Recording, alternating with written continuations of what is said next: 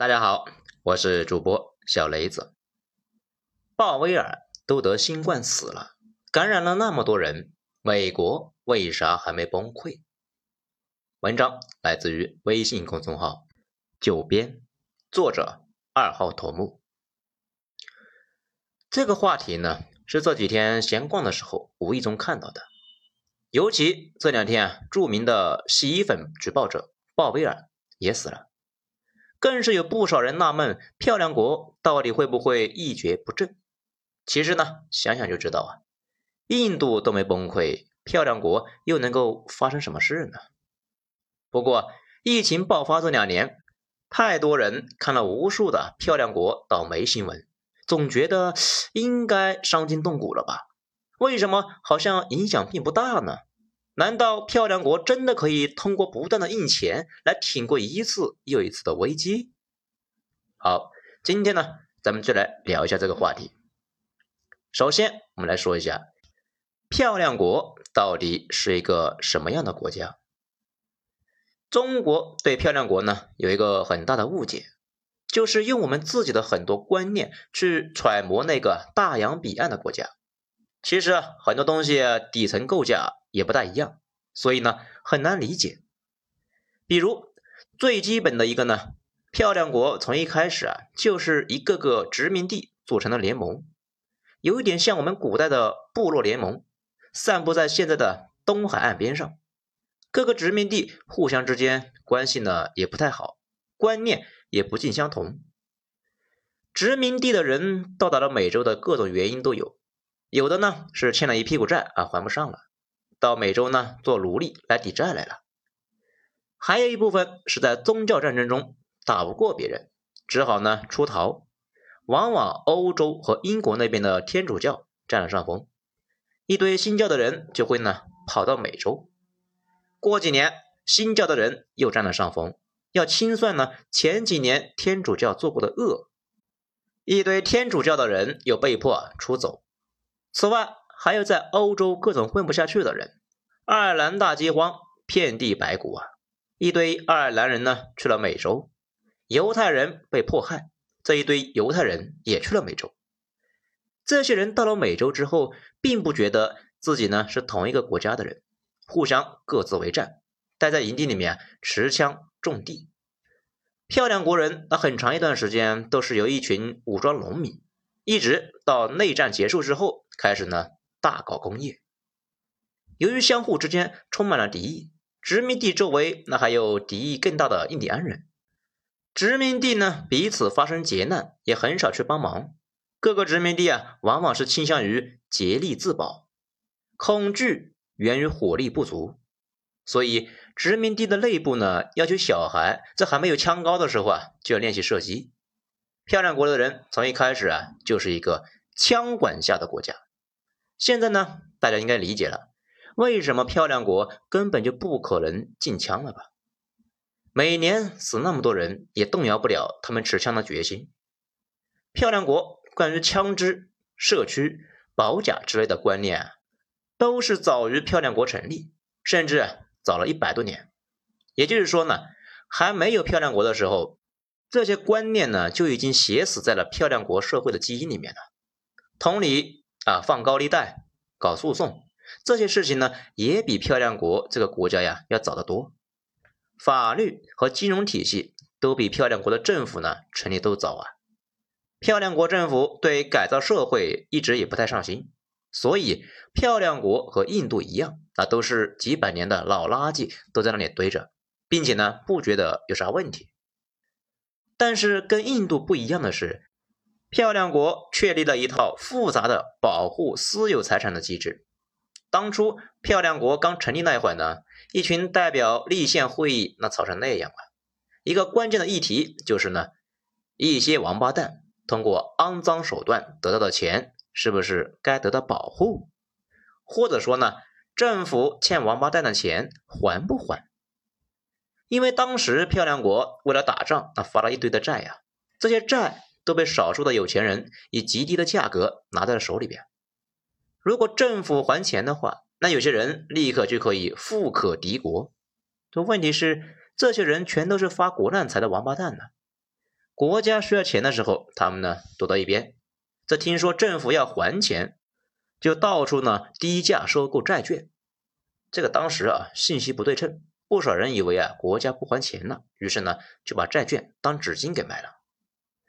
最后决议的结果呢，那就是王八蛋的私有财产只要不违法，政府呢依旧承认，政府欠的钱也会继续还的。所以啊，立宪会议的意义很多人都弄错了呀。真正的意义有两个：第一是私有财产会继续得到保护。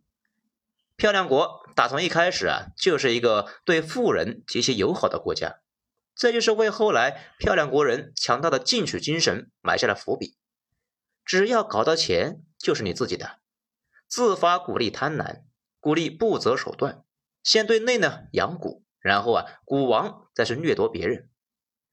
第二，那是漂亮国政府呢欠债必还，这也就是后来漂亮国国债的系统的基石。美元后来成为了世界货币，原因很多啊。不过这次宪法讨论呢，无疑是基石啊。美元是以美债为抵押，美债不违约，美元就可以啊一直混下去。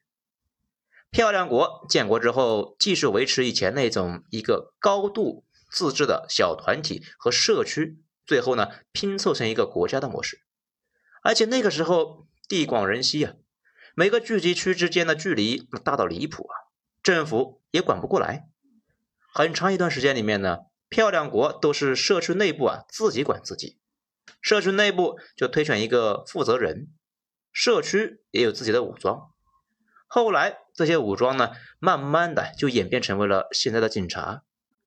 大家呢，如果注意到，就能够发现，漂亮国各地的警察造型差异很大。这也是他们历史上一直延续下来的，甚至社区内官方不愿意管，大家呢就让黑社会来管，就类似于《教父》里边那样，德高望重的黑社会大佬呢给大家主持公道。这乍一看呢觉得嗯很奇怪，仔细想想啊也觉得挺正常的。殖民地碰上危险那也是自己解决，比如印第安人来袭，墨西哥人来犯。如果等政府援军来救的话，那可能收尸都收不到完整的尸体啊！所以呢，男女老幼都挂枪，都得一起上。直到现在，漂亮国依旧是鼓励老百姓呢持枪自卫，不要等警察呀。而且呢，警察就算来了，他也有审时度势的权利。如果觉得自己势单力薄，打不过劫匪，可以开车溜走啊。所以他们对枪有一种变态的执念，枪。就是全家的生命所在，枪就是安全本身，自己的事情自己解决，等政府那还不如等上帝呢。南北战争之后，那更是有句话呀：林肯给了所有奴隶自由，而科尔特使这些奴隶获得了平等。那什么是科尔特呢？好，去百度一下，是个枪啊。这把枪呢，就是一个叫科尔特的人发明的。咱们把这些逻辑串起来，就差不多呢，了解了他们这种民族性。首先，漂亮国从建国就是一个极度分化的国家，鼓励冒险和进取，一直呢都是赢家通吃，巨富真的可以富可敌国啊，普通人只能够自己看着办了。不过，漂亮国这个国家呢，运气特别好，一直都是红利不断的。早年有土地红利。那么大的北美大陆，任由漂亮国一个国家来闹腾。后来又有了两次世界大战，加上这个国家呢对富人极度友好，全世界的富人啊都往漂亮国跑，普通老百姓也能够沾到光啊。毕竟富人他也需要人给他们看家护院当保姆啊。大家呢可以了解一下北京、上海、深圳富人家庭的保姆的价格，就跟名校毕业生差不多啊。有的名校毕业生呢，干脆也去做保姆了。漂亮国历史上呢，有过那么一段时间，罗斯福时期到里根，高税收、高福利。但是那些年呢，政府开支太大，那欠了一屁股的钱呢，滞胀了。所以里根就开始大幅砍掉福利，慢慢的就发展成为我们现在看到的样子。其次，他们的政府本来那就管的少啊。基层自治呢是早于政府出现的，老百姓自己管自己，那出了问题那是你自己的问题啊。如果强行类比，有些国家的老百姓跟政府的关系呢，像是孩子和家长的关系，孩子出了啥事情，家长啊那都得管。但是漂亮国政府和老百姓的关系呢，有点像毕业之后的孩子和家长的关系，父母很少是强迫孩子呢去做些什么。孩子倒了霉也不会觉得是父母的问题。咱们把这些理解了呢，然后再看这次疫情，就没啥不明白的了。好，咱们再说疫情下的漂亮国。我第一次去漂亮国呢，就发现这个国家呀，只要你愿意，那就可以用手机拍出呢两个国家来。首先是非常埋汰的市区，穷人和无家可归者待在那里面乱七八糟，垃圾满天飞呀。连麦当劳的窗户上，那都装了防弹玻璃和铁丝网，这一副末日景象啊！但是如果出了城，路过一个富人区，别墅样式的房子呢，一直延展到天边，绿油油的树，干净的马路，给人的感觉，这才是到了一个发达的国家嘛。从老百姓层面来看，太多人呢傻白甜到弱智的地步，连两位数的加减法都弄不明白。很多人说有计算器就可以了嘛。不过呢，现实里边，如果两位数的加减法都弄不明白，那思考更复杂的问题就会很痛苦啊。人就倾向于呢做一点头脑简单的事情，时间长了，脑子就越来越简单。但是作为软件从业者，我们呢又很清楚类似的啊数据库啊、数学软件，还有芯片设计啊，还有绘图来去 CAD 嘛。这些复杂又精细的软件基本上都是被美国控制着，而且呢，我国最顶尖的公司暂时也搞不出来，搞出来也没什么市场空间呢。这些软件都是融入到了我们的生活，现在呢，几乎每个用手机的人天天都得间接的使用这些软件，也就是说，这个国家上限非常高，下限非常低。仔细理解一下。漂亮国这个国家就跟那种类似自然界的模式，就是赢家通吃，极度的奖励强者。这两天呢，看到新闻啊，说是啊，马克思的身价已经是超过了比尔盖茨和巴菲特的总和。如果他的财富跟国家排序能够排到全世界前五十，真正意义上的富可敌国。如果你足够牛逼，足够有创造性。他们可以动用天量的资源来供你使用，你能做的事情就更大，成就呢也就更多。用一个经济学家的话说啊，漂亮国两百多年，其中有一百多年引领世界，靠的呢并不是全部的漂亮国人，而是极度的依赖了一小撮极具创造性和突破性的漂亮国人。这些人创立了漂亮国的国债制度，这些人研发出了原子弹和计算机。开创了一个又一个的新领域，其他人呢就跟在这些人后边呢喝汤。把这些逻辑理解了，就能够明白了漂亮国人真正的优势在哪里。他的制度对那一小撮的头部人呢是极度友好，他们犯了错就给容错机会，呃，也就是他们的破产制度啊。他们有了成就就给予难以想象的奖励。这种情况之下呀，全世界顶级人才自然的就会向他们聚集。头部这些人呢，一直以来那都是漂亮国关键核心竞争力。这一次疫情中，他们几乎是没受影响。马斯克的火箭则一直呢发不停，电动车迭代呢则比火车要快得多啊。苹果的产品发布呢也基本是没落下。漂亮国就算是伤亡再大一些，有影响，但是呢不太会伤筋动骨。而且这一次疫情主要死的是老年人，那就。更没感觉了，而剩下的人脑子呢好像秀逗了，却有一种自己管自己的觉悟。平时啊不太相信政府，这碰上麻烦也不指望政府。把这些综合起来，就能够发现，他们的老百姓对政府要求很低，又有一个强劲的火车头拖着，糗事不断。但是好像混的呢又很滋润。好，那咱们再来说一下美元霸权。能够撑多久呢？国内啊，不少人对美元崩溃这个事那还是太急，觉得就这样滥发货币应该就在眼前了，然后发现啊，这都过去这么久了，依旧没崩啊，所以自己呢倒是有点崩了。其实想想啊，就知道美元那么强，并不是最近才强起来的，是过去两百多年的一个延续。这就好像老财主家的孩子呢，那只要不创业，很难真的呀坐吃山空一样。漂亮国这几年的各种败坏呀。本质上也是在消耗以前的信用。如今的漂亮国，这没法跟二三十年前比，但是呢，依旧还有很长的大斜坡要走啊。大家理解美元为什么这么强，一般都说啊，漂亮国的海军的军事霸权，漂亮国海军呢天下无敌，所以啊，美元这个霸权呢比较坚挺。其实啊，这只是看到了一小部分，美元本身是一种货币。一张纸能买东西，因为啊，它融入了信用。美元现在这么强势呢，就跟它的信用有很大的关系。很多人他不理解信用这个事，以为拳头大，信用呢就强。其实不是啊。明朝政府啊，用屠刀逼着老百姓用宝钞，大家呢照样啊把那玩意啊当卫生纸啊。黄金背后没有一支军队逼着使用，但是呢，谁都喜欢黄金。稍微有一点风吹草动，那就囤黄金。货币不言，下自成蹊。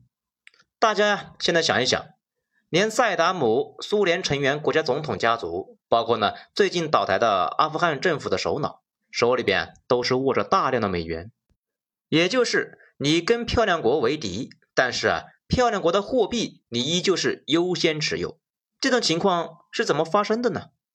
其实啊。就是你知道你手里边有美元就能够花出去，那把问题呢再往前推一步，为什么大家相信美元能够花出去呢？因为现在地球上生活的人有生之年，大家都有一个常识，有美元就能花出去。不仅如此，有美元就可以去漂亮国待着，如果不满意就可以随时离开。大家看过《潜伏》吧？那里边的国府大员那都在搞美元呢。要知道那个时候的美元还跟黄金没挂钩呢，大家也不在乎什么金本位，大家呢只在乎能不能够花出去。那为啥大家的这种信心又是从哪里来的呢？其实追根溯源那，就是当时呢赫尔米尔顿他们在立宪法的时候就说啊，漂亮国今后呢无论如何也要还债。无论是欠别人的钱，还是呢欠自己老百姓的钱，大家呢就已经习惯了这种欠债必还的决心。这就有点像那种信用很好的黑社会啊，杀人贩毒搞色情，但是确实信用很好，欠债必还，大家呢都愿意啊跟他打交道。那什么是国债呢？这就是啊漂亮国政府呢签了一张欠条，就说啊这张欠条要有利息。谁愿意买呢？如果你愿意，你就拿手里边的美元去买，就相当于呢，你把钱借给了漂亮国的政府。漂亮国刚建国那会儿呢，那政府是欠了一屁股的钱的，很多人啊都不想还。但是赫尔米尔顿就坚持要还，他甚至认为啊，欠钱那是好事啊，一直欠一直还，周围的人那就愿意呢借给你。他甚至呢跟大家讲啊。英国人信用好啊，欠债必还。到最后呢，跟荷兰、法国、西班牙、俄国开战，那些国家的人呢，都在买英国国债，给英国提供炮弹。事实上，现在美债持有外资持有六点七七万亿美债，外资呢是中国、日本、沙特等等国家，这些海外持有者加起来百分之二十六。漂亮国国内的投资者呢，持有一十九点二三亿万美债，约占美债总规模的百分之七十三点九。也就是，美债的绝大部分那都是漂亮国的老百姓拿着，要违约那也是先坑自己啊！难道他们不知道美元越来越垃圾吗？当然知道了，只是垃不垃圾那是比出来的。如果你持有印度货币，哪一天呢？印度政府啊，说是以前的货币啊不好使了啊，赶紧去换新的啊！毕竟呢，他们也刚干了这个事情。你持有俄罗斯的货币，俄罗斯哪天呢还不上国债了？啊，这个呢，在一九九八年就违约过一次。这一群诺贝尔经济学奖呢的获得者啊，搞出来的长期资本就是那一次危机中倒闭的。你手里边的卢布，那也就跟着大幅贬值一轮呢。美元贬值之后，你依旧可以啊，随时把它换成任何你想要的东西。这在其他货币那里面基本上是没法这么搞的呀。所以说呢，指望美元霸权彻底崩了，那还得等到一种大家都认同的货币来取代它。而且呢，这种货币本身信用得好啊，不仅信用好，而且这种好的状态得持续很多年。这样呢，才能够慢慢的呀，在大家心里面扎下根。等到愿意接受这种货币的人越来越多，这种新货币慢慢的就跟美元平分秋色。如果没有决定性的战争什么的，那就算是打成了平手，接下来呢，还需要很多年才能够有所超越。在第一次世界大战中，漂亮国的经济啊，已经比英国强太多了。但是美元依旧是没法跟英镑比呀。直到二战结束之后，漂亮国已经是超过了整个欧洲，但是依旧需要借着黄金这张虎皮呢，才能够彻底拿下美元霸权。可见货币霸权替换那是有多难呢？不过一旦发生替换，也可以折腾很多年。我国现在的货币呢，强势程度啊。感觉跟漂亮国在一九零零年左右比呢，依旧有点距离。毕竟一八九四年的漂亮国已经是世界经济第一了，所以大家不要着急，还需要慢慢来。一代人有一代人的任务，不出意外，我们这代人就依旧啊，只能够目睹美元地位不断被侵蚀，估计很难看到它彻底倒掉。只要它不倒掉，确实可以一直呢洗劫全世界。这就好像村里面有人打了一口井，大家呢都在用这口井。后来呀，挖井的那个人蜕变成了恶霸，每天都在井边收管理费。但是呢，其他人想去打井，那就太费劲了。有人已经在重新打了呀，不过还没有出水，或者呢出来了一点点，水质不如恶霸的，大家呢依旧是优先去恶霸那里。但是如果一直搞洗劫，本身也在败坏自己的信用。只是啊，信用积累的时间太长，彻底败光了，那也需要一些年呢。好，这个呢，最后来讲一下，对我们有什么启示呢？在过去几十年里面啊，中国和漂亮国其实呢，一直也不存在竞争关系。所以啊，有一段时间，漂亮国的人非常肉麻的把这种关系叫“ G 二”。漂亮国把国内落后的低端产能转移到中国来赚取超额利润，他们搞高端产业和技术研发，顺便呢吸收中国这边的顶级人才。中国没有高端产业，开不出高工资嘛，优秀的人才自然的就用脚投票离开中国。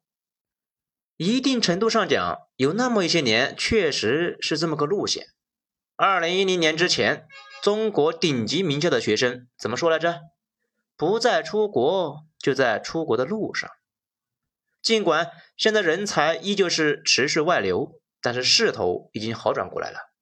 其中最主要的原因，那还是我国内部的市场已经形成，可以给头部人才定高价，不再像之前那样卖茶叶蛋的比造原子弹的收入高。那种情况之下，除了少数有家国情怀的人。绝大部分为了生活还是离开了。现在顶级人才的收入差距不断拉近，将来啊才能够继续回国。我国呢一直啊有一个跟顶级人才讲奉献不讲钱的毛病。华为为什么研发比较像样呢？那主要是愿意给钱呢。不多说了，大家呢可以自行搜一下，头部科研人员的收入啊那高的吓人呐，不低于欧美同行啊。但是中国现在呀，距离漂亮国那种吸引全世界富人举家迁入的能力还差很多。这种情况一天不出现，中国货币就没法跟漂亮国相比较。疫情都成那样了，潘跑跑这类人还在持续的往漂亮国跑，这本身就是在给漂亮国输血啊。漂亮国经济一直有一个重要的增量，那就是全世界富人的持续涌入。接下来啊，不出意外的话，漂亮国一直呢会不断出丑，因为巅峰应该已经过了呀。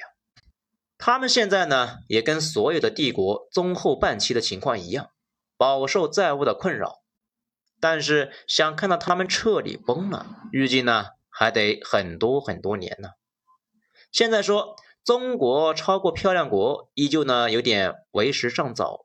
任正非有句话说的呢。就是现在，漂亮国对我们很恶劣，但是我们要继续坚持开放，继续向漂亮国学习。